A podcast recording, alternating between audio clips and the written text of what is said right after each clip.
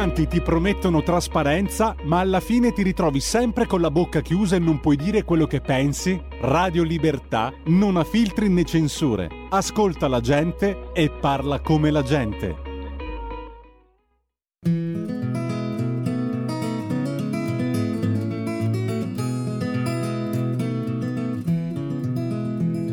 Well, know you used to sit and wonder why, babe,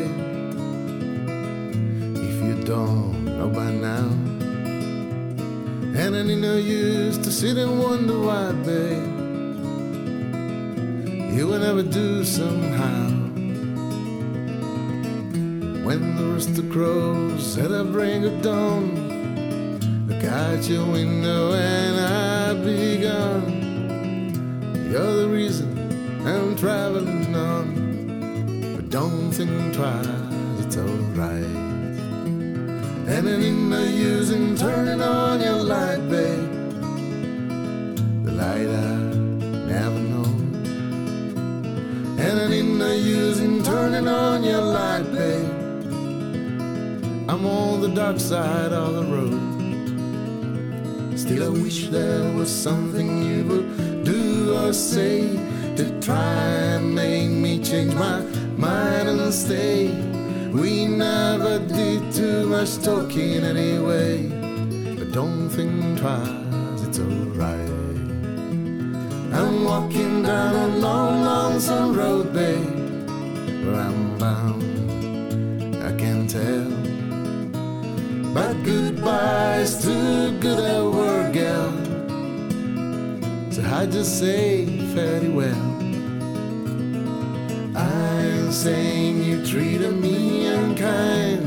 You could have done better, but I don't mind. You just can't waste it, my precious time. But don't think twice, it's alright. And I need no use in calling out my name, girl,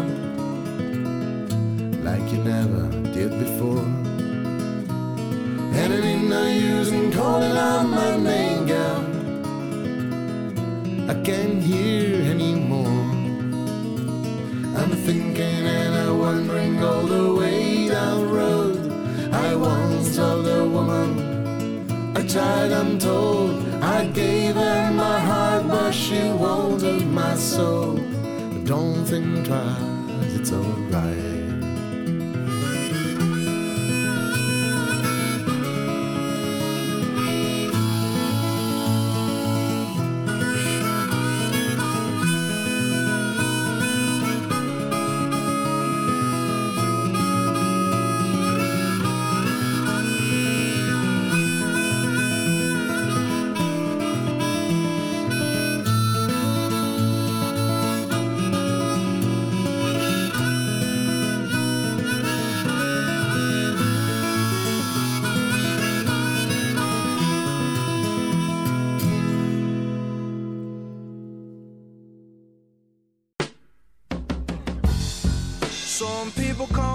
Space cowboy. Yeah. Some call me the gangster of love. Some people call me Maurice.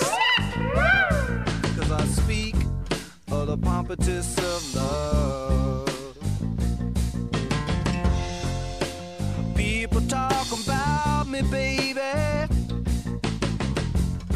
Say I'm doing you wrong, doing you wrong. Well, don't you worry, baby, don't worry. Cause I'm right here, right here, right here, right here at home. Cause I'm a picker, I'm a grinner, I'm a lover, and I'm a sinner. I play my music in the sun. Smoker, I'm a midnight toker. I sure don't want to hurt no one.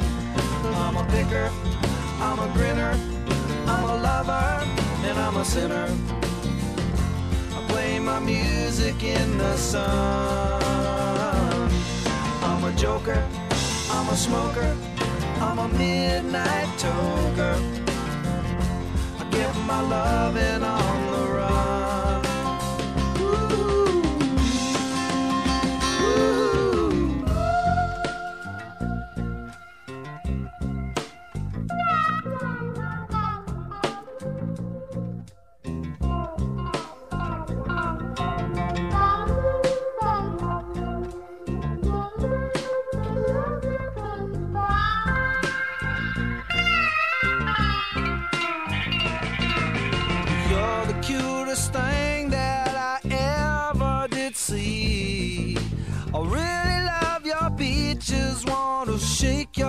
Tree. I love it, love it, love it, love it, love it, love it all the time. Ooh, yeah, baby, I sure show you a good time. Cause I'm a picker, I'm a grinner, I'm a lover, and I'm a sinner. I play my music in the sun. I'm a joker, I'm a smoker, I'm a midnight toker. I get my loving on the run. I'm a picker, I'm a grinner, I'm a lover, and I'm a sinner. I play my music in the sun. I'm a joker, I'm a smoker, I'm a midnight toker. I sure don't want to hurt no one.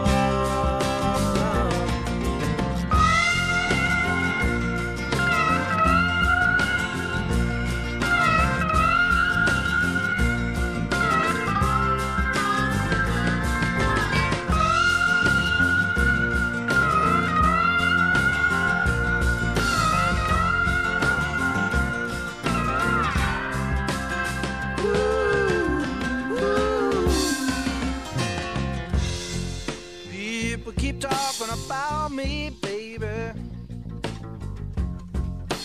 Say I'm doing you wrong.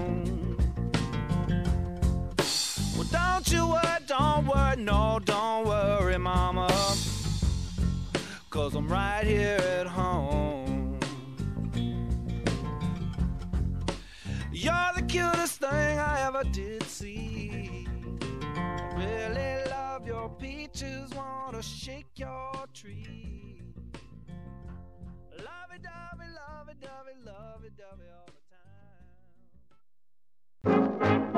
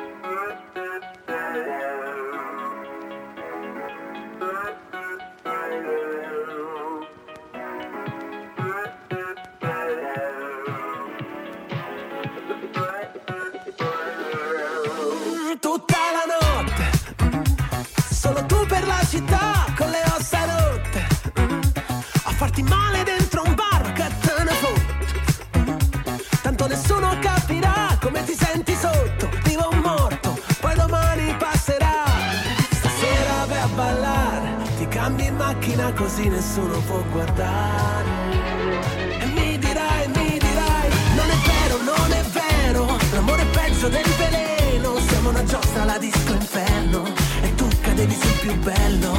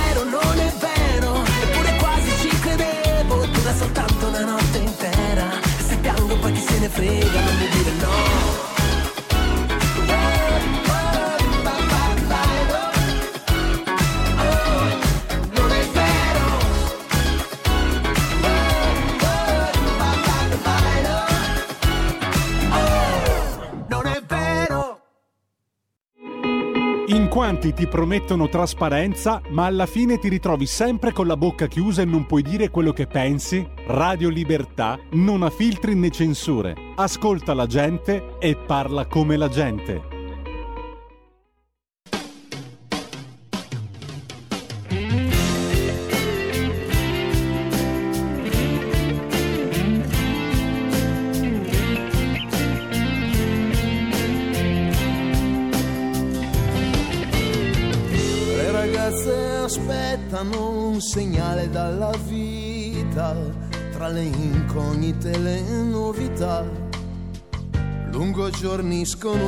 senti, inseguono impazienti certi amori travolgenti, ma poi rischiano di perderli e non averli mai vissuti.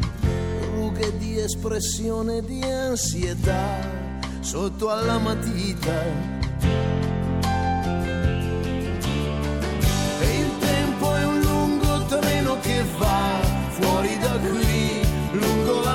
lancia il sole, viaggiatori immobili le hanno prese incatenate qui alla loro vita.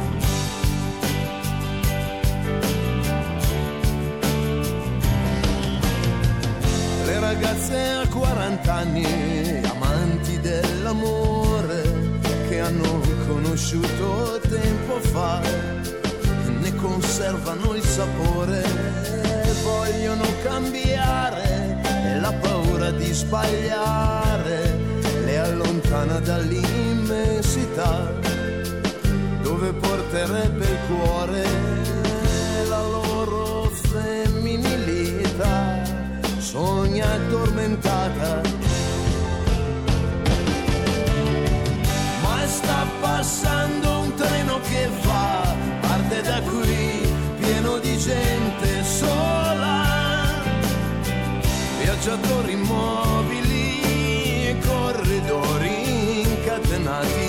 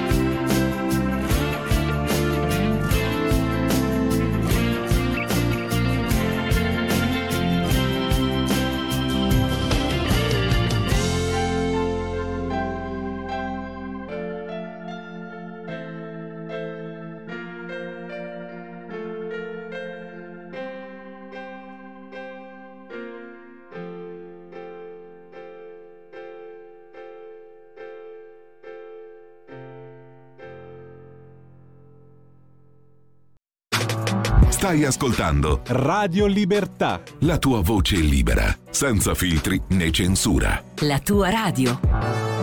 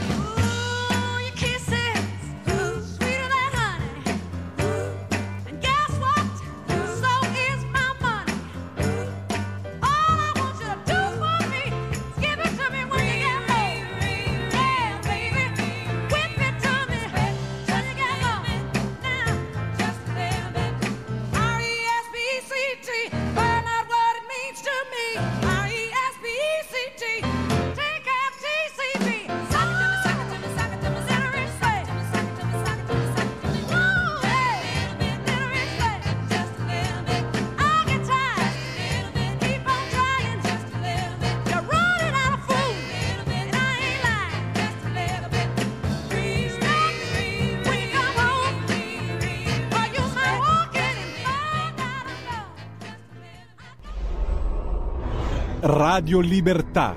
Veniamo da una lunga storia e andiamo incontro al futuro con spirito libero per ascoltare tutti e per dare voce a tutti.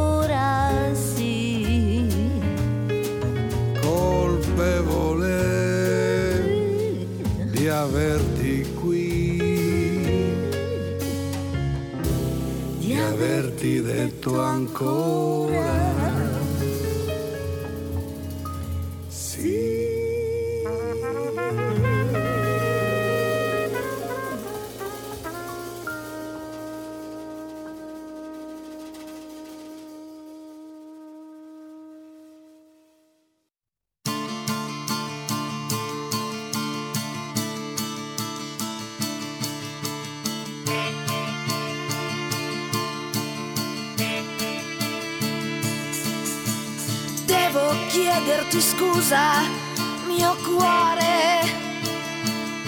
Così strano e così dannatamente fragile. Ho cercato di fare di te un uomo. Era solo paura di apparire debole.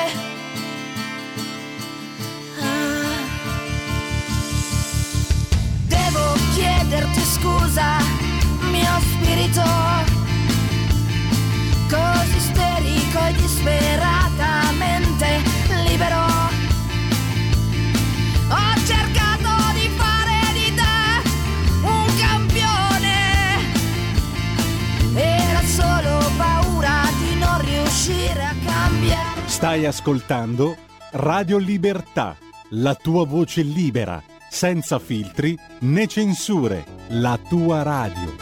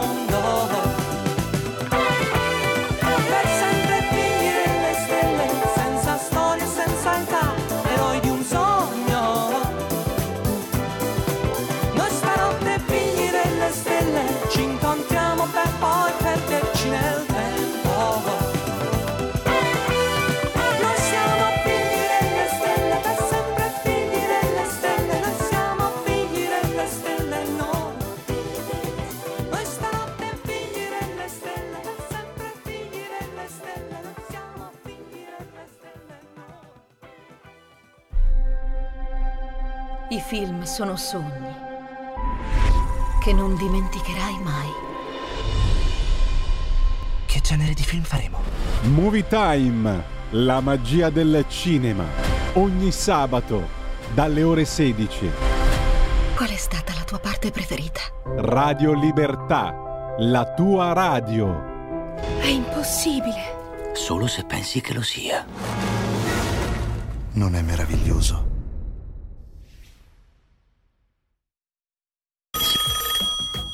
Pronto? Avvocato, Mi dica. c'è bisogno di lei. Sono l'avvocato Celeste Collovati. Con me parlerete di pensioni e di diritto del lavoro e tutte le problematiche inerenti al lavoro. Ciao a tutti, sono Massimo Leonardi, avvocato e dottore commercialista. Con me parleremo di diritto tributario, diritto societario e danni da mala sanità.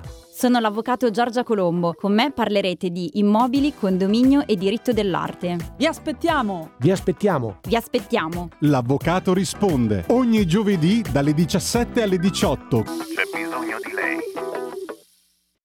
Un nuovo modo per sostenere la tua radio. Visita radiolibertà.net. Ti basta un clic e potrai versare il tuo contributo volontario direttamente online. Potrai donare con ogni tipo di carta di credito, anche prepagata. Ti aspettiamo online su radiolibertà.net. Sostieni la tua radio con il tuo contributo volontario. Radio Libertà. La tua radio. Diamo voce alla nostra gente.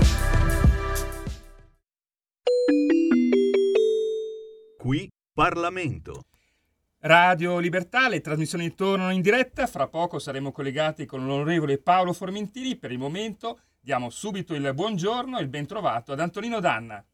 Amiche e amici miei, ma non dall'avventura, buongiorno, siete sulle magiche, magiche, magiche onde di Radio Libertà. Questa è in ritardo la rassegna stampa per motivi non dipendenti dalla nostra volontà, ma probabilmente da una batteria che è andata giù stamattina all'automobile di qualcuno e quindi eh, non è stato possibile andare in onda all'orario consueto. Diamo un consiglio alle nostre ascoltatrici e ai nostri ascoltatori.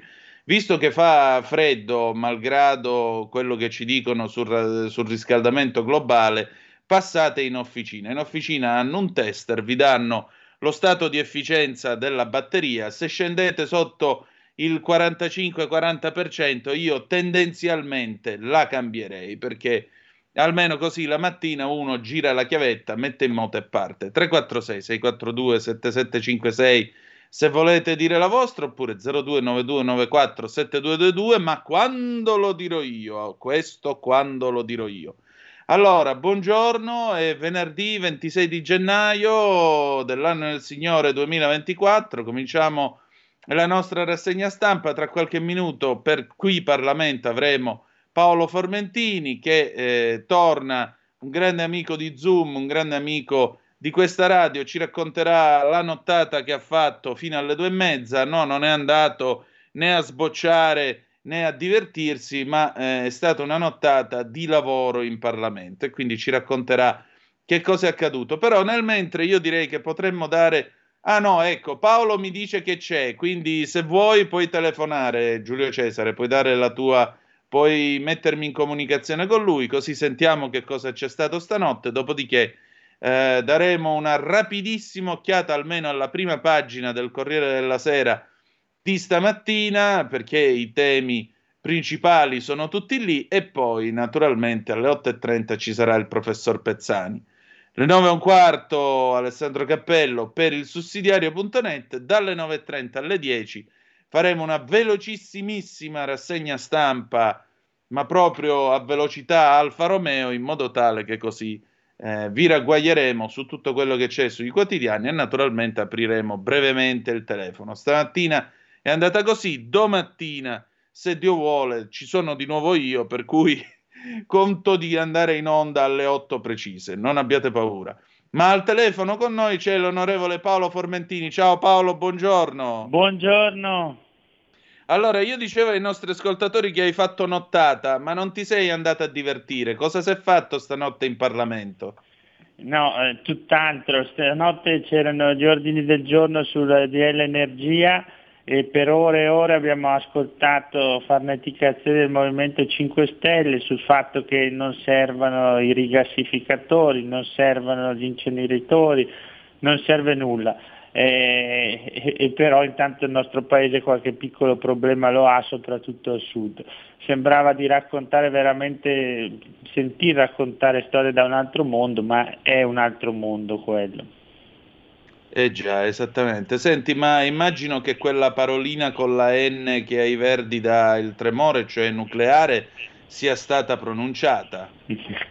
Eh, perché ovviamente tra i mille no c'è anche questo, quindi eh, eh, ci A dovranno spiegare come fa la nostra piccola e media impresa, ma anche le nostre grandi imprese a sopravvivere in una situazione che a livello internazionale potremmo definire con un eufemismo volatile, a dir poco, e quindi eh, questo non è dato saperlo, intanto noi guardiamo al Mar Rosso, guardiamo alla libertà di navigazione che dal Mar Cinese meridionale appunto al Mar Rosso stesso è messa sempre più in pericolo e questo vuol dire problemi per le nostre imprese, problemi per i nostri cittadini e problemi eh, ovviamente per il commercio italiano eh, che eh, per l'export vede dei, dei grossi danni, dei grossi grossi danni. Si calcola dalla chiusura del, eh, di quel passaggio vitale per noi, per il Mediterraneo, per i nostri porti, una perdita di 95 milioni di euro al giorno, 8,8 miliardi da novembre a gennaio.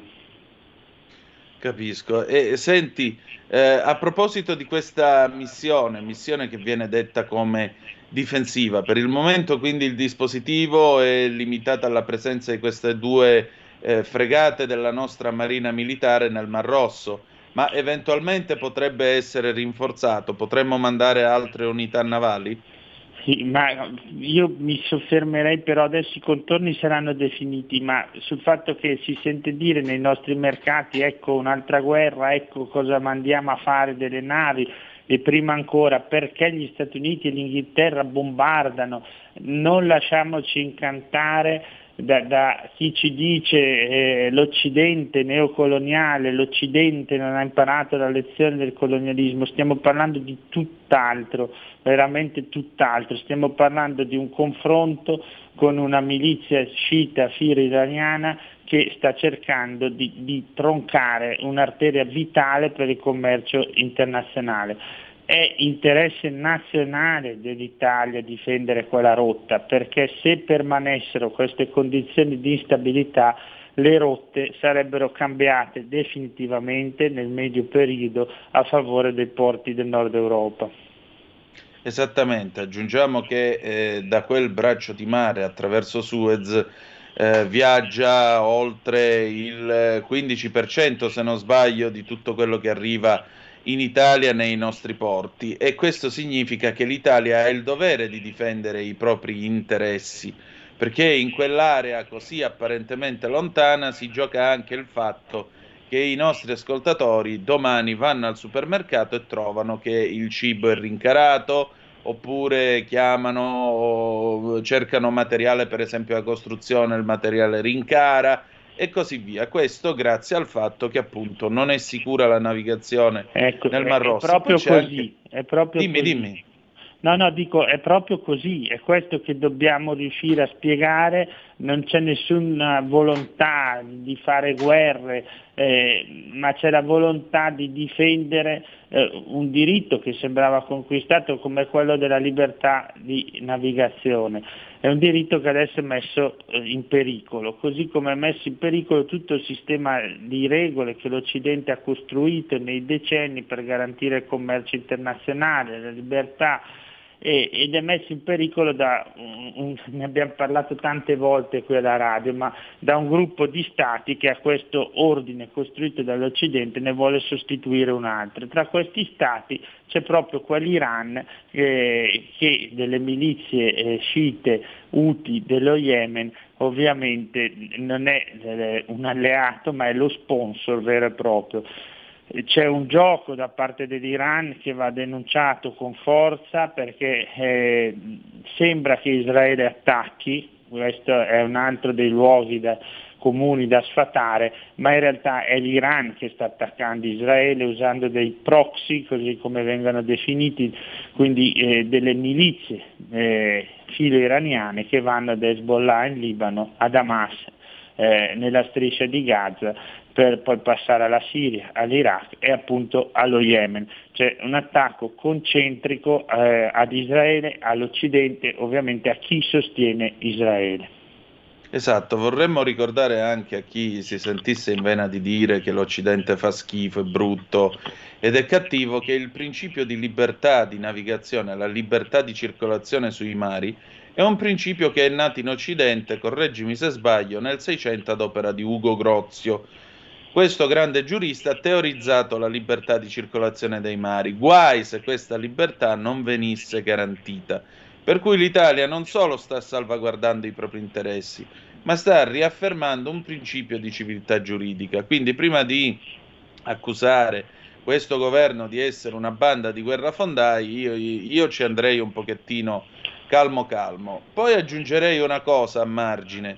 Quando nel 1982 gli argentini si presero le Falkland, ora qui non siamo in una situazione eh, analoga, ma diciamo che eh, ci andiamo vicino, eh, la Thatcher disse possiamo riprenderci le isole e la risposta degli ammiragli fu sì e dobbiamo. Perché? chiese la Thatcher. Perché se no entro sei mesi vivremo in un paese la cui parola non conterà assolutamente più niente sullo scenario del mondo. Ora l'Italia da tempo non aveva una politica estera, è giusto che l'Italia torni a parlare dopo aver balbettato per oltre un decennio. Questa è una piccola nota a margine che faccio io. Paolo, e invece con l'Albania come vanno le cose? Con l'Albania è stato il provvedimento che abbiamo approvato invece mercoledì, di cui ero relatore, la famosa costruzione di questo centro per l'identificazione e, e la verifica dei presupposti per l'ottenimento appunto dell'asilo. E come vanno? Dovrebbero andare benissimo, come dicono i dati del commercio eh, dello scambio tra eh, Italia e Albania.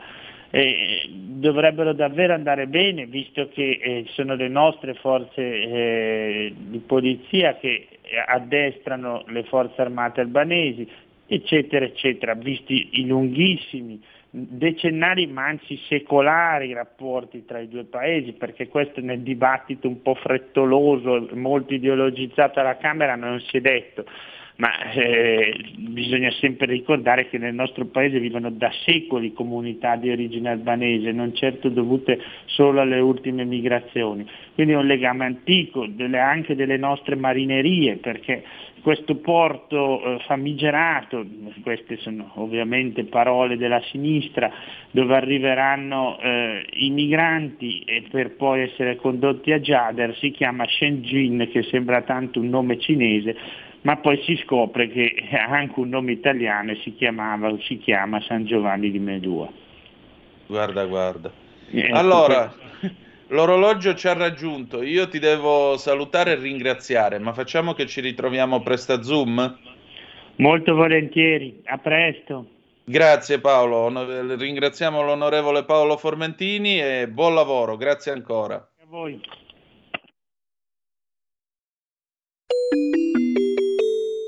Qui Parlamento.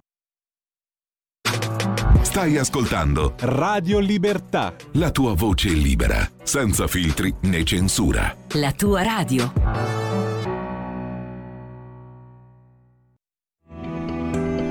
Il meteo.it presenta le previsioni del giorno. Pressione atmosferica sempre ben stabile sull'Italia, anche se gli effetti non sono uguali su tutte le regioni. Temperature stazionarie. Al mattino, a fronte di un ampio soleggiamento sull'arco alpino, sulle isole maggiori e al sud, avremo a che fare con la formazione di nubi basse, foschie o nebbie sul resto delle regioni, specialmente in pianura e lungo le aree costiere. Nel pomeriggio, poi, situazione quasi del tutto immutata. Per ora è tutto da ilmeteo.it, dove il fa la differenza. Tutti i dettagli sulle vostre località nella nostra app. Una buona giornata da Alessandra Tropiano. Avete ascoltato le previsioni del giorno.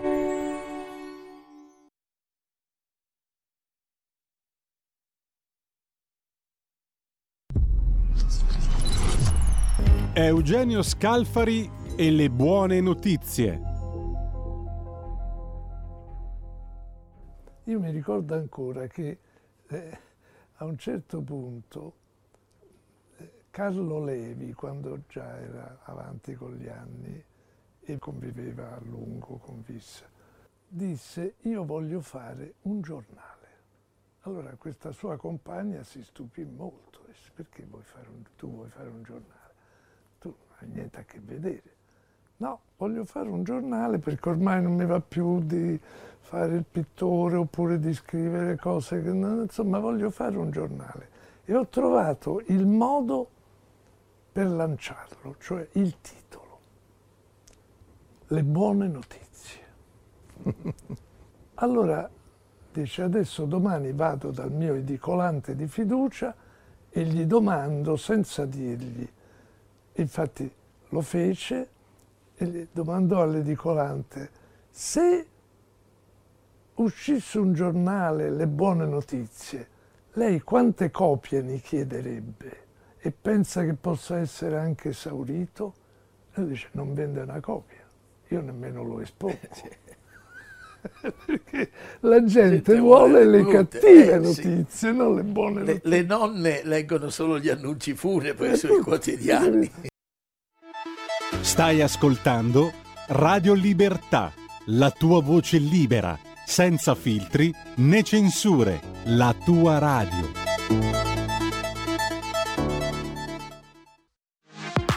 La tua radio è ascoltabile anche con la televisione in digitale. Sul telecomando della televisione digitale o del tuo ricevitore digitale puoi scegliere se vedere la TV o ascoltare la radio. Risintonizza i canali radio e troverai anche Radio Libertà, canale 252. Ridiamo subito la linea ad Antonino Danna, siamo arrivati alla usuale conversazione del lunedì con il professor Fabrizio Pezzani che eh, questo venerdì durerà fino alle 9.10. La linea a te Antonino. Grazie condottiero mio condottiero, le 8 e quasi 37 minuti, Antonino Danna al microfono con voi per questa rassegna stampa iniziata in media stress. Con noi al telefono il professor Fabrizio Pezzani. Buongiorno professore. Ma buongiorno a voi. Professore, allora noi stamattina abbiamo un argomento che in effetti io ci pensavo prima di andare in onda, ma io per quale motivo mi dovrei affidare a un'agenzia di rating e soprattutto su che cosa un'agenzia di rating si permette di eh, affibbiare voti a nazioni, società e così via? Perché alla fine una delle cose che lei mi ha insegnato e che io ho imparato nelle nostre conversazioni è che noi oggi viviamo in un'economia in realtà virtuale o virtualizzata, un'economia di pezzi di carta. E allora, a maggior ragione, in un'economia di pezzi di carta, le agenzie di rating non sono paragonabili in fondo alla Ferragni, le influencer dell'economia? Eh, il paragone è ardito, ma, eh, ma- ma in un qualche modo eh, è, è similare, Eh, con, una, con una precisazione però.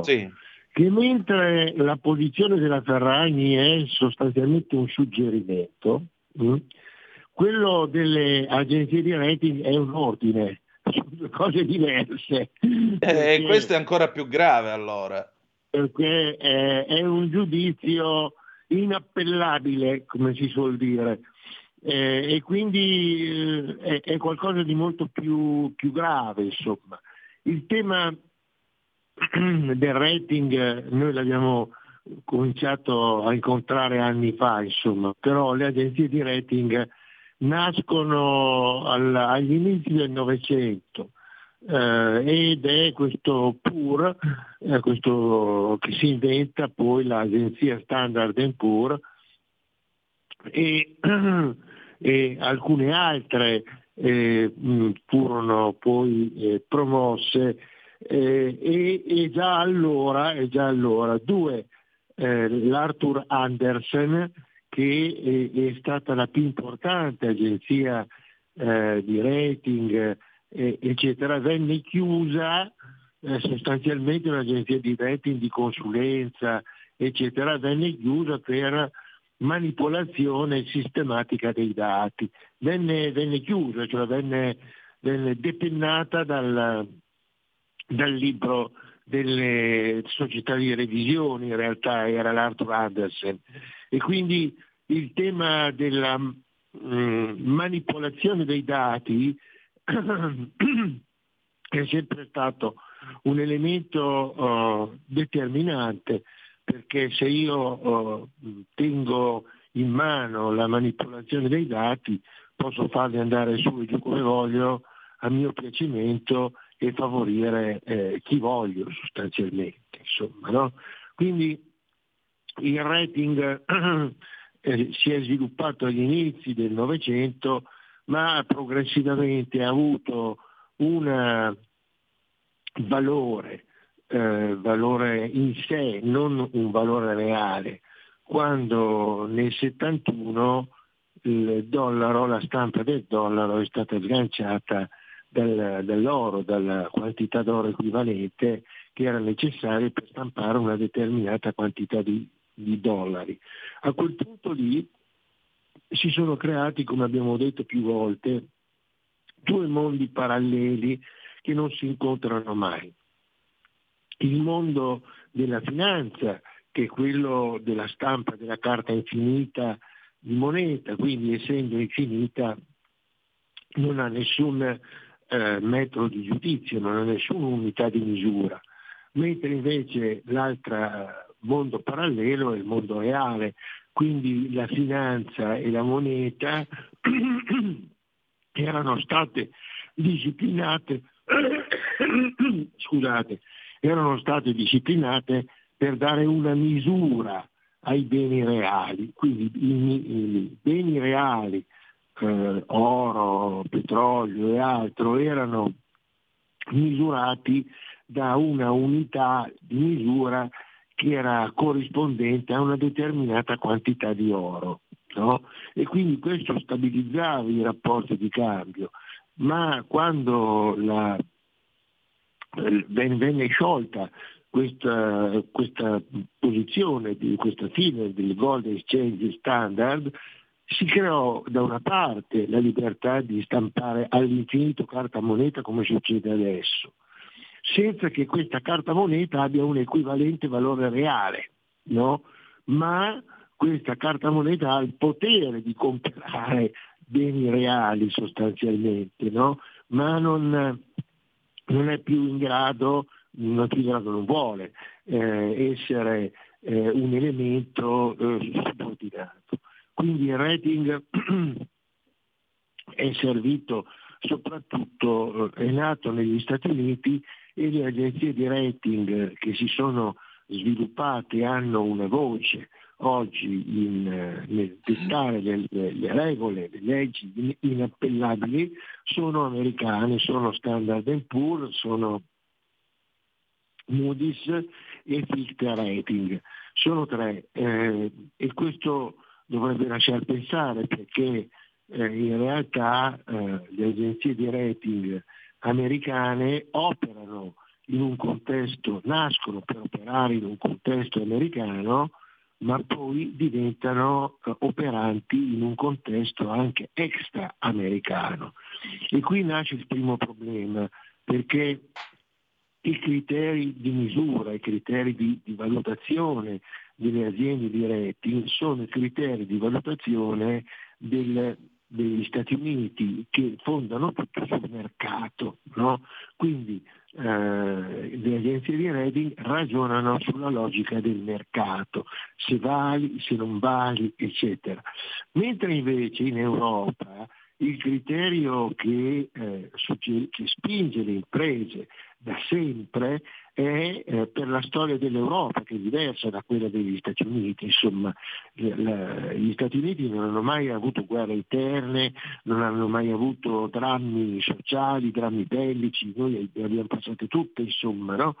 e, e abbiamo sviluppato il criterio del welfare del welfare, cioè quello di protezione, quindi a garanzia dei lavoratori ci sono c'è il fondo di assistenza, ci sono i, i, vari fondi di recupero, c'è la rappresentanza sindacale, eccetera. Negli Stati Uniti questo non esiste. Quindi se un'azienda va male negli Stati Uniti si chiude dalla sera alla mattina e si lasciano a casa i dipendenti che lavorano in quell'azienda. In Europa no, in Europa c'è una tela di sicurezza, un paracadute per coloro che stanno dentro, anche se qui ultimamente questo paracadute comincia a segnare degli elementi di debolezza, insomma. No? Io leggevo ieri che i dipendenti dell'azienda La Perla, che è stata una, un'azienda importante nel settore dell'abbigliamento intimo femminile, eh, si sono recati a Bruxelles manifestando contro la proprietà che ha deciso di chiudere l'azienda eh, eh, dicendo noi abbiamo perso il lavoro ma i titolari si sono mantenuti gli aerei e i viaggi sostanzialmente. Quindi c'è comunque una possibilità di, eh, di, un, una possibilità di, di, di salvezza nell'ambito europeo. Le società di rating sono a loro volta controllate da delle altre istituzioni finanziarie. Basta ricordare che Moody's è controllata per il 15% da Warren Buffett, che è uno dei più importanti miliardari al mondo oggi, il cosiddetto oracolo di Omar. Ehm, in particolare queste agenzie di rating hanno funzione hanno una funzione tra virgolette di destabilizzazione. Allora, nel caso in cui un paese, un'impresa o altri eh, abbiano linee di comportamento non condivise dall'intelligenza in, non artificiale, ma da, da, dal gruppo di comando, dal gruppo di potere, che è un gruppo di potere, come diceva, un, un gruppo di potere eh, sovranazionale. Quindi esiste un gruppo di comando, di potere sovranazionale, sovra le singole nazioni, che è in grado di determinare l'andamento eh, delle, delle, varie eh, nazioni per eh, metterle sostanzialmente in riga. Allora il rating viene usato come arma non convenzionale da guerra. Quindi io ti abbasso il rating e automaticamente ti metto in difficoltà, perché se ti abbasso il rating vuol dire che i tuoi titoli sono deprezzati, che valgono di meno e tu per poter collocare i tuoi titoli sul mercato sei costretto ad alzare i tassi di interesse. Qui poi interviene l'altro gioco che è lo spread, e cioè se io uh, aumento lo spread, uh, lo spread all'aumentare significa la debolezza dell'ente emittente e uh, questo giustifica un downgrading, cioè la riduzione del rating attribuito a un paese. Noi l'abbiamo sperimentato più volte questa situazione, in particolare è risultata evidente nel 2011 quando c'è stato l'attacco combinato all'Europa che è partita da prima dalla, dalle, dai paesi esterni, quindi da Grecia, il Portogallo, l'Irlanda, la Spagna, per poi nel 2011 arrivare all'Italia. Che cosa è successo di, di così evidente dal punto di vista della innaturalezza razionale? eh, che l'Italia aveva un debito di 1810 miliardi, aveva un PIL che stava lentamente crescente e aveva un rating pari ad A. Ora, l'attacco all'Europa si eh, diventava un attacco ad indebolire i singoli stati del, dell'Unione Europea per indebolire poi l'euro e per indebolire la Germania. Ci hanno messo tre anni, 2010 la Grecia, il Portogallo, l'Irlanda, la Spagna e poi nel 2011 l'Italia.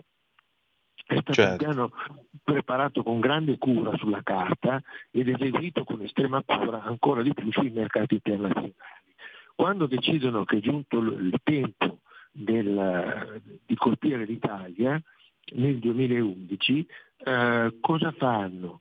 L'Italia noi abbiamo, come ho detto, un debito di 1.800 miliardi, abbiamo un PIL che cresce lentamente e non, non stiamo andando tanto male, insomma, no? Comunque non, non così male da richiedere un intervento peggiorativo della nostra situazione. Allora che cosa succede? E succede che d'improvviso nel mese di settembre del 2011 eh, il, eh, lo spread viene alzato di 600 basic point. 600 basic point è un'enormità, no? È un'enormità se si considera che non c'era nessun elemento che giustificava l'aumento dello spread, insomma, no? Quindi io ho aumentato enormemente lo spread e quindi ho dato dei segnali di debolezza ai mercati finanziari perché aumentando lo spread significava che il paese stava andando in difficoltà.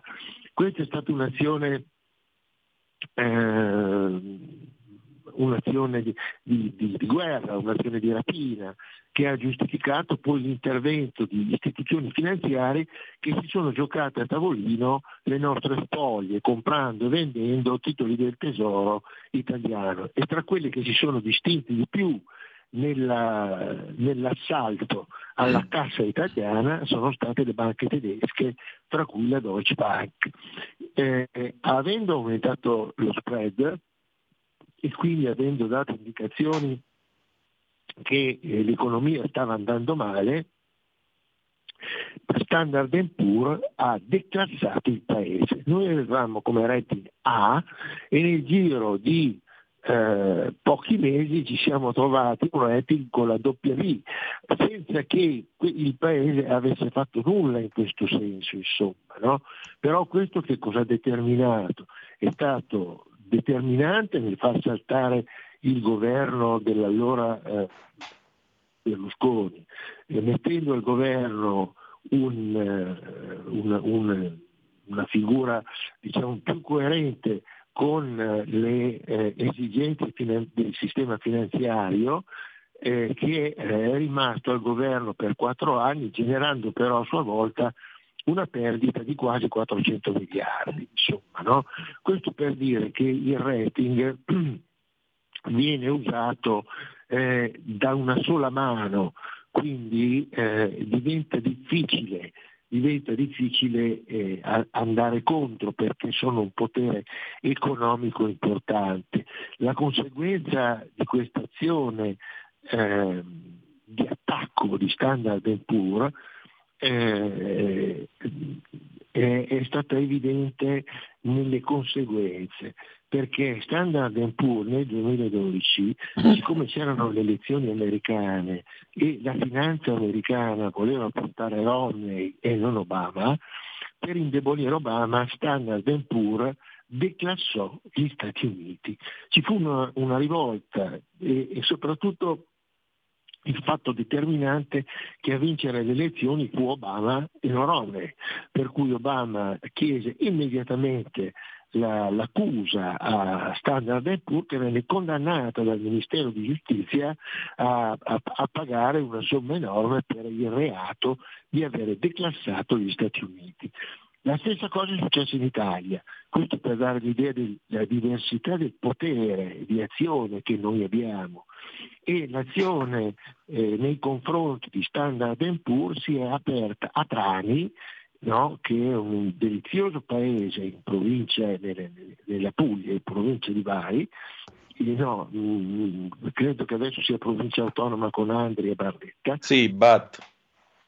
Con Andri e Barletta e eh, in quella sede vennero a testimoniare figure importanti come Prodi, come, come Ciampi, come Monti, eccetera, e eh, il risultato fu che eh, Standard Poor venne assolta perché il fatto non sussisteva. Quindi la principale diversità è che è un'azione di eh, governo nei confronti dei paesi sottostanti che non hanno un potere di difesa eh, perché il vero potere di difesa non è tanto il potere reale quanto un potere di governo politico o di governo finanziario del sistema. Insomma, no?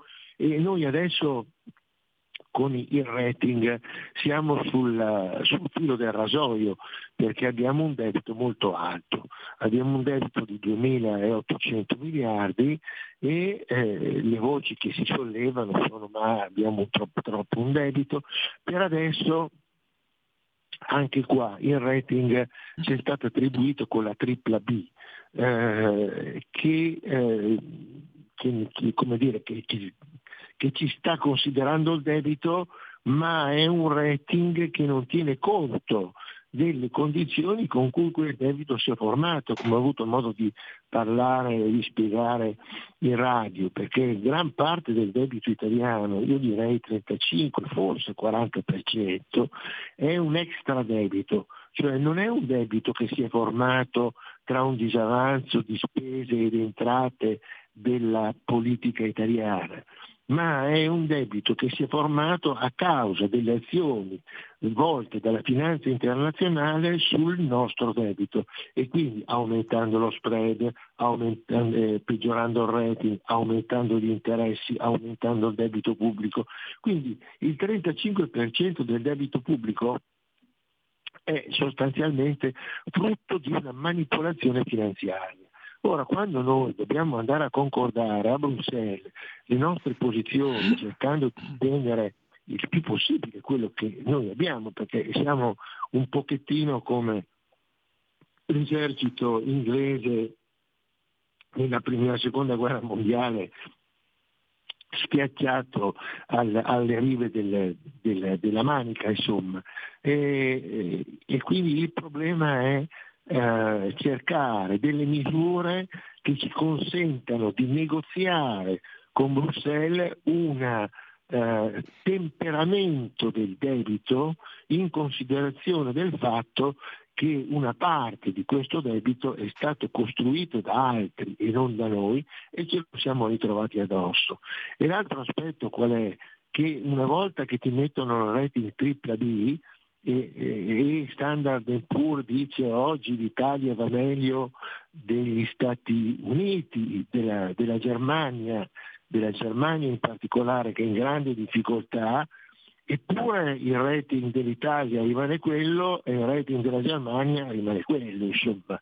E sia la Francia che eh, la Germania non sono mai state attaccate dalla finanza internazionale. Noi lo siamo stati perché siamo deboli. Siamo deboli dal punto di vista politico, dal punto di vista delle persone che ci rappresentano e dal punto di vista delle azioni di governo. Quindi è chiaro che noi ci troviamo in una difficoltà di dover combattere chiusi in un angolo. Ora, se noi non usciamo dall'angolo, diventa più difficile eh, cercare di portare a casa delle soluzioni compensative dei gravi danni che ci hanno arrecato.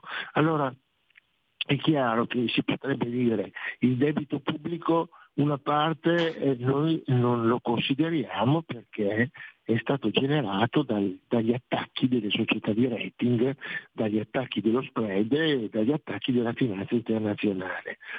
Eh, e quindi lo cancelliamo, eh, non è così facile. Oppure lo anestetizziamo e diciamo che una parte del debito è soggetto a un tasso di interesse minimale. Questo perché? Perché adesso eh, il, tema ricorrente sui giornali è come ridurre il debito e, e certamente questo è importante, ma ridurre un debito di 2.800 miliardi non lo puoi fare in tre mesi e d'altro canto il rischio grave che corre questa situazione qual è? Che tu puoi, fra virgolette, privatizzare, che poi è una brutta parola e non, non è esattamente quello che intendono fare eh, nel senso pieno. Privatizzare vuol dire cedere la proprietà e, e la, la conduzione gestionale di un'impresa ad un terzo, no? Eh, ridurre, ridurre la, eh, il, debito eh, serve a poco, privatizzare serve a poco se non si riescono a stabilizzare gli interessi. Perché se io faccio una privatizzazione, eh, tra virgolette, diciamo, eh, riesco a vendere parte del mio patrimonio per 20 miliardi, no? come sembra la voce eh, 20-30 miliardi in una decina d'anni, in realtà questi 30 miliardi possono essere risucchiati immediatamente dal fatto che mi si rialza lo spread e quindi mi si rialza lo spread, mi si rialzano i tassi di interesse e io rimango sempre lì. Quindi il vero problema è da una parte, primo, cercare di stabilizzare il tasso di interesse il più basso possibile, cercando di usare dei metodi di confronto, di patteggiamento, possiamo dire in, questi- in questo senso, che induca l'Unione Europea a dire va bene, in conseguenza dei danni che sono stati creati all'Italia, non per colpa sua, ma per colpa di una finanza esterna non controllata da nessuno, neanche dall'Europa, noi possiamo pensare che una parte di questo debito eh, sia sottoposto a un interesse minimale. minimale. Nel frattempo, non crescendo l'interesse, noi possiamo operare cercando di ridurre il debito, perché se si riduce il debito lasciando aperta la possibilità di un attacco esterno, di un attacco con lo spread, quello che privatizzi te lo mangi immediatamente il giorno dopo, insomma, no? Quindi questo è abbastanza evidente. Quindi eh, stabilizzare il debito e di lì iniziare un'azione vera, un'azione che non è mai stata fatta di eh, riduzione del debito pubblico. E, e questo è l'aspetto importante. Aspetto importante perché io mi sono occupato per una vita di debito pubblico, di controllo del debito pubblico e in gran parte dei contesti in cui mi sono occupato non esiste quello che si definisce controllo del debito. Non ci sono dei sistemi di controllo del debito che consentano di ridurre il debito. E, e qui è, è importante perché noi per ridurre il debito siamo in una situazione di grande difficoltà perché la gente deve capire che per ridurre il debito non è così semplice, perché il nostro debito è fatto in gran parte da uh, spese non, contrai- non riducibili, perché sono le spese di personale, personale nelle aziende sanitarie, personale nelle regioni, nei comuni, nelle province, negli istituti pubblici, nelle istituzioni pubbliche, nelle poste a destra e a sinistra sostanzialmente. Quindi eh, ridurre il debito vuol dire ridurre il personale, qui non, non si scappa. Cioè, o, o, o si fa una politica all'interno dei comuni di riduzione dei servizi o ricompattamento di servizi, cioè dobbiamo operare all'interno di ogni istituzione per massimizzare eh, delle azioni di contenimento del costo delle singole prestazioni fatte. Insomma, è vero che noi abbiamo il welfare, col welfare si sarebbe portati a difendere chiunque comunque, ma in realtà io che sono stato per anni presidente del Consiglio dei collegi sindacali di Milano, eh, alla fine di ogni anno il risultato era negativo e quindi per riportarlo in positivo era necessario vendere qualcosa, vendere un immobile, vendere una società, vendere un, ta- un tratto autostradale, eccetera. È chiaro che però non ne hai un infinito di tratti autostradali non hai un infinito di immobili da vendere, insomma, no? Quindi eh, un'azione di riduzione che noi cominciamo a fare del debito eh, di Milano fu limitata perché la vera riduzione consisterebbe nel ridurre i servizi e il personale, cosa che non puoi fare. Per cui cosa fai? Intervieni un po' sulla luce, un po' sul, sui servizi eh, elettrici, intervieni marginalmente, mentre invece è necessaria un'azione di profondità a livello di singoli comuni, di Stato in particolare, di Stato, i ministeri, i ministeri centrali hanno una limitata conoscenza di quello che significa il controllo di gestione. No, lo so perché io ho fatto formazione a tutti i ministeri, insomma, no? Quindi certo. siamo partiti dal rating per arrivare al, al pubblico e oggi è chiaro che noi siamo chiamati a un'azione di governo di, tra virgolette, risanamento. No? Quindi ed è chiaro che non possiamo fare un'azione di risanamento con gli stessi criteri con cui noi abbiamo creato il debito, evidentemente. No? Quindi dobbiamo pensare a quali modi negoziare con l'Europa.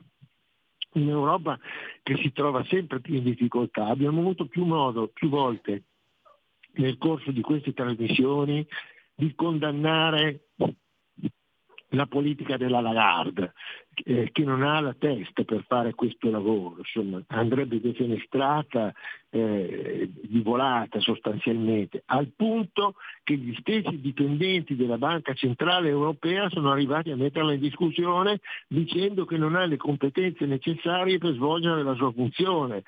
E, e quindi la, la manovra che ha fatto sui tassi di interesse è stata una manovra suicida perché lei non ha un'autonomia eh, di pensiero, ma il suo pensiero è sostanzialmente traslato dalla Fed. Quindi quello che fa la Fed lo fa anche lei, questa è la realtà. Probabilmente negli Stati Uniti l'aumento dei tassi di interesse era determinato dal fatto che hanno stampato un sacco di carta moneta, creato una domanda e, quindi espanso una domanda che a sua volta ha aumentato i prezzi e quindi l'inflazione, da noi il vero effetto, la vera causa dell'inflazione sono state le sanzioni, le sanzioni che sono state fatte alla Russia, che sono state fatte all'Iran, che ci hanno messo nella condizione di sovrappagare l'energia elettrica, il petrolio, il gas liquido, eccetera, al punto tale che oggi noi il gas liquido lo prendiamo esclusivamente o quasi siamo i principali acquirenti di gas liquido dagli Stati Uniti che a loro volta sono diventati i primi esportatori al mondo di gas liquido. Quindi le sanzioni hanno in un qualche modo generato vantaggi per gli Stati Uniti e svantaggi per l'Europa. Quindi è chiaro che questa situazione eh, comporta una difficile eh, scioglimento di questo matrimonio torbido tra finanza e politica ed è qui sta il problema, cioè nella misura in cui noi renderemo più debole la finanza, saremo più in grado di contrastare i loro giudizi che sembrano inappellabili, rating, spread, eccetera, e allora qui eh, io dicevo perché non facciamo un'agenzia di rating europea, la quale prende spunto dalle caratteristiche delle aziende europee, le giudica con i criteri del welfare e non del mercato e si muove in una direzione diversa. Ma se continuiamo ad essere, tra virgolette, ostaggio di una politica finanziaria che sta sopra di noi, noi faremo la fine di, eh, di romperci inevitabilmente e non è casuale, guarda un po', che eh, proprio in Germania si sollevino delle voci eh, volte a, a volte a pensare che la Germania possa uscire dall'Europa. No? Eh, queste sono le, le, provocazioni dell'estrema destra tedesca che se andasse al potere sicuramente qualche cosa farebbe sostanzialmente. No? Quindi... Però professore, a chi venderebbero poi i loro prodotti una volta fuori dal mercato comune europeo? Ah, li continuerebbero a vendere in Cina, li continuerebbero a vendere eh, in Europa, perché se tu non hai alternative di prodotti si crea, potrebbe creare un mercato più ampio, questo sì, ma ci sono oramai delle filiere produttive che sono talmente consolidate che è difficile smantellarle, insomma, no? per cui eh, il prodotto che noi esportiamo non soltanto in Europa ma in tutto il mondo, insomma, quindi l'Europa sta vivendo un momento di grande difficoltà eh, sia nei confronti delle azioni e delle posizioni da assumere nel, nel, nel, nella guerra eh, con l'Ucraina, nella guerra eh, di, di, Gaza, nello Yemen eh, e da altre parti. Insomma, adesso abbiamo tutto lo stravolgimento dell'Argentina come lei, eh, mentre tutto sommato il Brasile sta andando molto meglio del previsto. Questi sono tutti fatti importanti e noi dobbiamo ragionare in una logica eh, generale, insomma, no? dove tutto è in movimento. La Cina, la Taiwan, il Giappone, eh, l'Africa, le azioni che la, la Russia sta facendo in Africa per costruirsi un centro di potere più forte in Africa. E, e quindi è chiaro che siamo in una situazione di ribaltamento totale e quando tutte le cose si muovono e rischi poi di essere mosso anche tu, anche se non vuoi, insomma, no? Quindi è chiaro che è necessario fissare l'attenzione su quei punti fondamentali che sono riduzione della spesa pubblica, ma riduzione non di- eh, grazie alla cessione di beni se non modifichiamo la struttura del mercato finanziario, perché se vendiamo dei beni, poi il giorno dopo ci aumentano lo spread di eh, 100 basic point e eh, le- un'agenzia di rating ci declassa e noi torniamo da capo, insomma, no? È come eh, Penelope che, che fa la tela di giorno e poi la, la smonta di notte, insomma. Quindi credo che questa situazione sia difficile da gestire, eh, ma eh, è assolutamente necessario andare. eh, sono d'accordo per esempio con l'azione del governo eh, in confronto al MES, anche qua no? Si sono sollevate un sacco di critiche nei confronti del meccanismo di stabilità, ma questo meccanismo di stabilità opera in un contesto dove hai un convitato di pietra, il convitato di pietra è la finanza, va bene? Tu puoi cercare di stabilizzare le tue condizioni interne, la finanza decide che non va bene qualcosa nel tuo paese e ti attacca e tu sei finito. Questa, questa è la realtà, insomma, no? Quindi bisogna operare per ridurre le forze della finanza e per renderla allora cominciamo a eliminare i derivati, cominciamo a eliminare tutte quelle operazioni over the counter che non si sa quante siano. Gli over the counter sono delle operazioni che non hanno un mercato fisso, non hanno un mercato visibile e stiamo parlando di milioni di miliardi stiamo parlando di milioni di miliardi di operazioni finanziarie che non sai chi sono che le fa, chi non le fa, eccetera. E quando scoppierà la bomba sarà un problema per tutti, insomma, no? Cominciare a dire, signori, la finanza certe operazioni può continuare a farle a patto che siano controllate, a patto che siano limitate, le altre le consideriamo fuori mercato, fuori norma, fuori regole, quindi condannabili. Cioè se non riesci a mettere la museruola a questa finanza, prima o poi questa ti mangia. E credo che non si possa aggiungere altro alla sua analisi così chiara. Professore, allora appuntamento al 2 di febbraio e ci si ritrova prossimamente. Grazie. Grazie Antonino, buona giornata.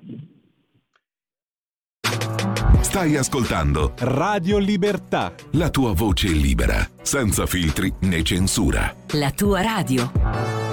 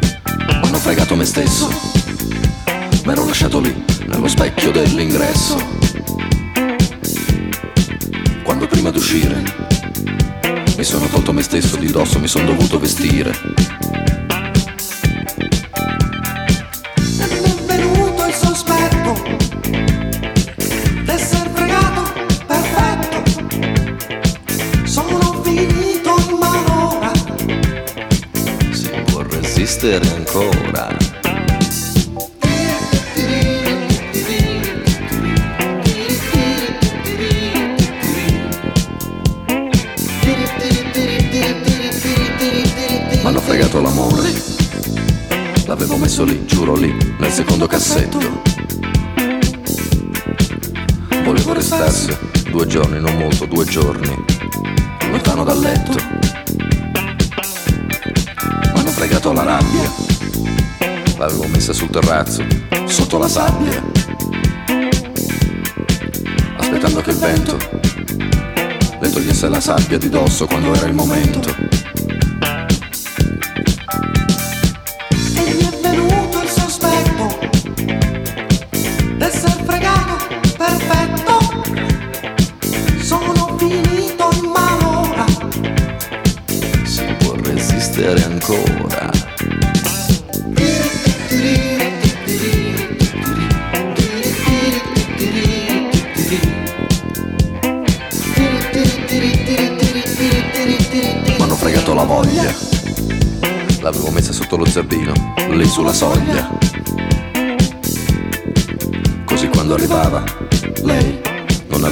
Bisogno di cercarla, la calpestava. E la speranza? Anche quella, sì, era in cucina. È una piccola stanza, lo so, ma non avevo bisogno dei pendii di una collina.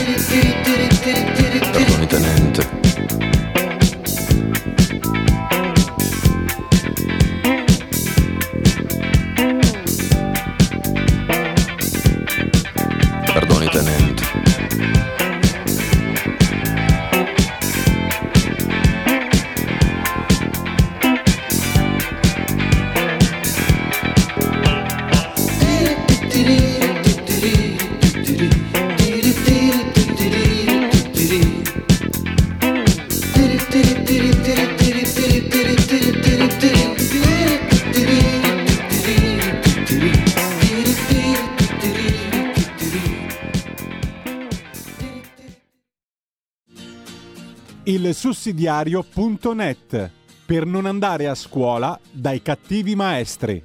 Nei tuoi occhi c'è una luce che scalda la mia mente con il suono La linea torna subito ad Antonino Danna. Grazie condottiero mio condottiero, le 9, 16 minuti e 41 secondi qui su Radio Libertà, rassegna stampa e abbiamo con noi il coordinatore editoriale del sussidiario.net Alessandro Cappello. Buongiorno Alessandro. Buongiorno Antonino, buongiorno a te. E allora, periodo di autonomia, voi l'avete seguito, c'è un pezzo del collega Fanna sul sussidiario che pone l'accento su questo tema che naturalmente viene accompagnato dai bu che vengono fatti in Parlamento da parte dell'opposizione che addirittura sventola bandierine tricolore, si mette a cantare l'inno ai mameli mentre viene approvata questa norma. Come se non bastasse c'è l'arcivescovo di Cosenza Bisignano che eh, notoriamente diciamo è di tendenze sinistrorse il quale dice ah ricordatevi del Vangelo perché i ricchi sono brutti, sporchi e cattivi. Del resto il suo principale, il Papa, qualche giorno fa all'udienza del mercoledì ha avuto la bontà di dirci che a volte i ladri ci ricordano che non dobbiamo accumulare troppa ricchezza e non dobbiamo preoccuparci troppo delle ricchezze in terra per preoccuparci di quelle nel cielo.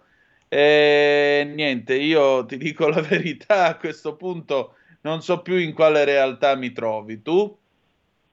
Ma guarda, intanto, come dicevi tu, questo, diciamo, questo primo sì del Senato eh, al DDL sull'autonomia differenziata è stato un punto del governo importante. E come dicevi tu non si capisce, non si comprende eh, questa avversione feroce del centro-sinistra, visto che, visto che appunto la legge del ministro Calderoli dà attuazione alla riforma del titolo quinto della Costituzione, che è stato varato proprio dal centro-sinistra, ricorderai Appunto. dal governo Amato, per pochi voti, ma dal governo Amato. Quindi è una riforma che eh, dal 2001 eh, non ha avuto nessuna attuazione, e comincia ad avere un'attuazione proprio a partire da- da- dal DDL, DDL Calderoni.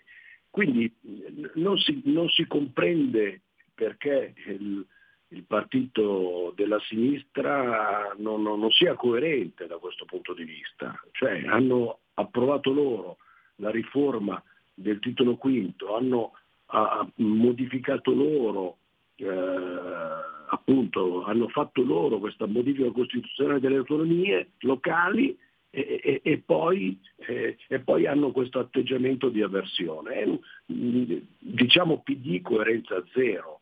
Eh, quindi poi tra l'altro, Antonino, è sempre l'accusa eh, è sempre la solita, Mm, sono sempre slogan, Eh, spaccano questa- questo DDL spacca l'Italia, uccidono il sud, aumenta il divario tra nord e sud, ma dove vive il, il componente del centro-sinistra? Ma diamine, ma questo divario esiste già, non sarà l'autonomia differenziata, come dire, a eh, eh, accentuare o a creare questa, questa, eh, questa diversità eh, tra, tra tra due Italie, ma forse tre. Il divario c'è già, esiste già, basta eh, confrontare la sanità della Lombardia e dell'Emilia Romagna con quella della Sicilia e della Calabria, ma la sanità, ma anche eh, come dire, eh, confrontando altri ambiti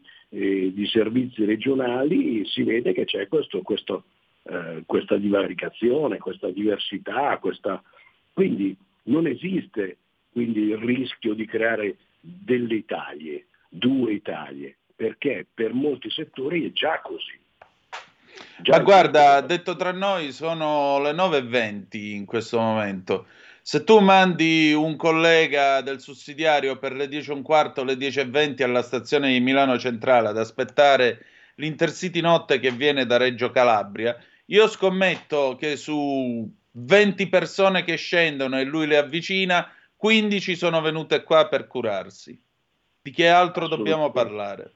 Ma assolutamente, infatti guarda, proprio eh, a partire da queste, eh, da queste come dire, prese di posizione anche dell'arcivescovo di Cosenza, cioè, ma voglio dire, eh, la, pe- la peggiore sanità in Italia è proprio della regione eh, dove esercita il suo ministero l'arcivescovo che è chinato arcivescovo di Cosenza. E dillo a me.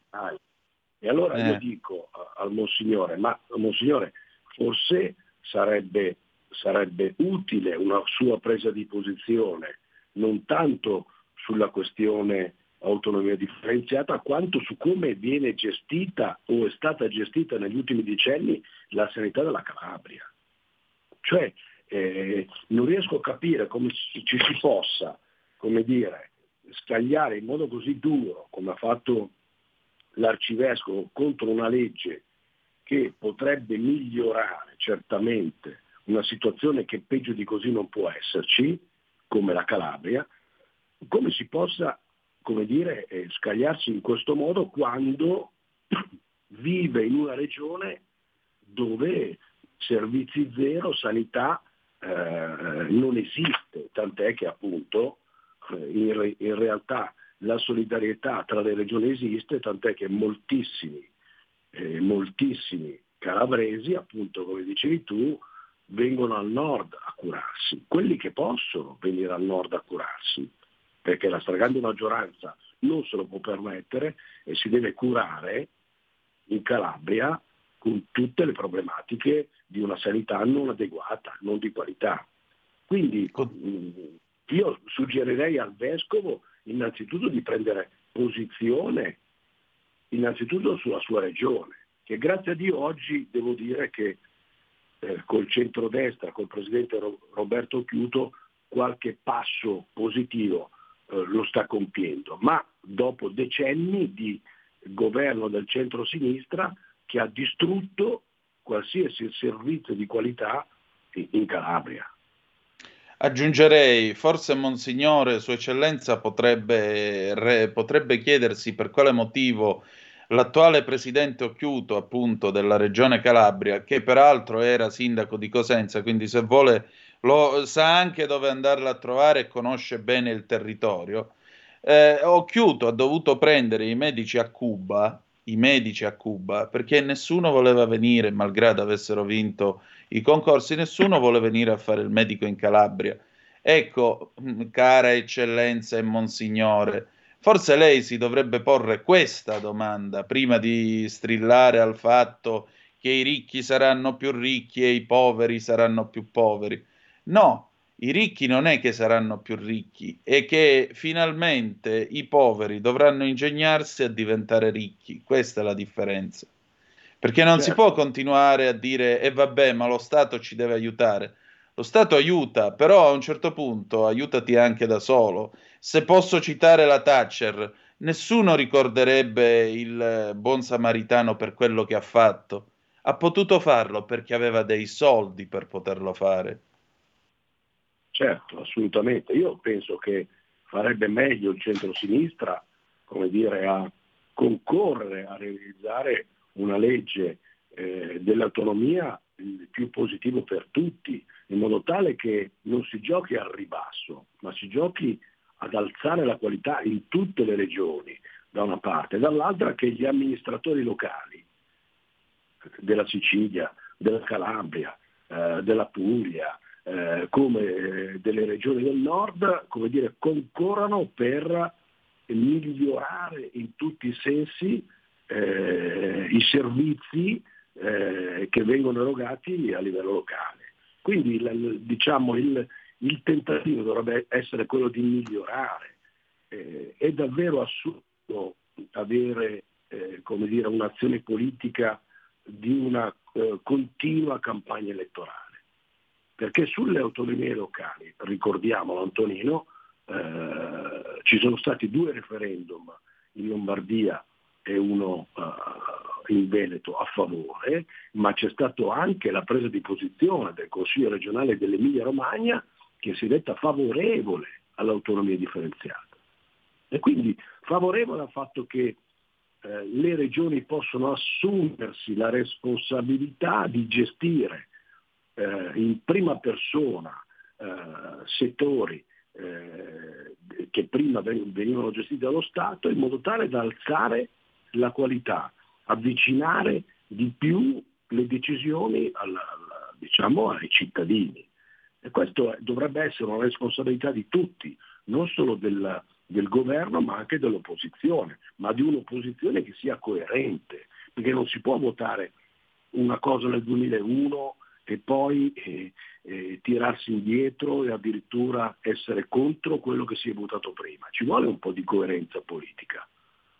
Ma sai, mi sembra molto la logica di quando si giocava a pallone, il pallone l'ho portato io, quindi si fa come dico io. Siccome l'hanno fatta loro la riforma, allora dovevano essere loro a creare l'autonomia differenziata.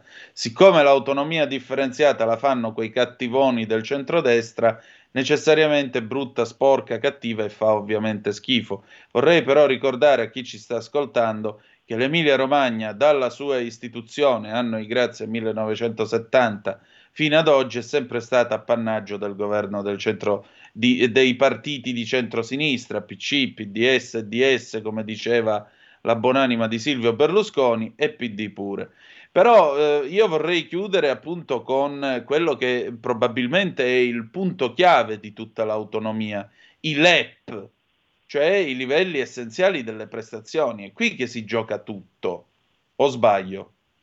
Ma certo, è chiaro che nell'interesse di tutti che ci siano appunto dei livelli essenziali delle prestazioni su tutto il territorio nazionale, ma questo io credo che nessuno lo mette in dubbio. Semmai io credo che debba esserci eh, appunto di livelli essenziali di prestazioni, ma devono essere delle prestazioni di qualità, perché non ci possono essere dei livelli di prestazioni eh, che sono diversi in Lombardia, eh, dalla Calabria e dalla Sicilia, ma non perché, come dire, c'è una responsabilità di qualcuno fuori da, dal, dal, dal governo, dai governi regionali, ma perché questa qualità ci sia in Calabria come c'è in Emilia Romagna piuttosto che nel Veneto, serve l'assunzione di responsabilità da parte dei governi locali, degli amministratori locali, che lavorino bene, che facciano le cose per bene, che innalzino eh, i servizi. E questo non dipende, come dire, da, non deve dipendere solo dallo Stato o da qualche ente esterno, ma deve dipendere innanzitutto da coloro che gestiscono la cosa pubblica a livello regionale. I governi esatto. regionali con l'autonomia differenziata possono assumersi la responsabilità di poter utilizzare le risorse in modo tale non solo da garantire i livelli essenziali delle prestazioni, ma anche che questi livelli di prestazioni siano livelli di qualità eh, su tutto il territorio nazionale. Ti- io ti ricordo che peraltro in realtà se tu vai a vedere i dati, le regioni del nord sono quelle che spendono meno e danno i servizi migliori. Questa è la verità. La Lombardia è quella che spende meglio e stiamo parlando di una regione che ha 10 milioni di abitanti, che ha 5 volte di più di abitanti della Calabria. Cioè, Esatto. Quindi in realtà il problema è che le risorse, le risorse che ci sono devono essere spese bene e, e sono spese bene perché danno servizi migliori. Il, il- diciamo, il termometro che i soldi vengono spesi bene dalle regioni è che ci sono servizi migliori. Allora in Calabria i soldi vengono spesi male e questo determina servizi peggiori rispetto alle altre, alle altre regioni.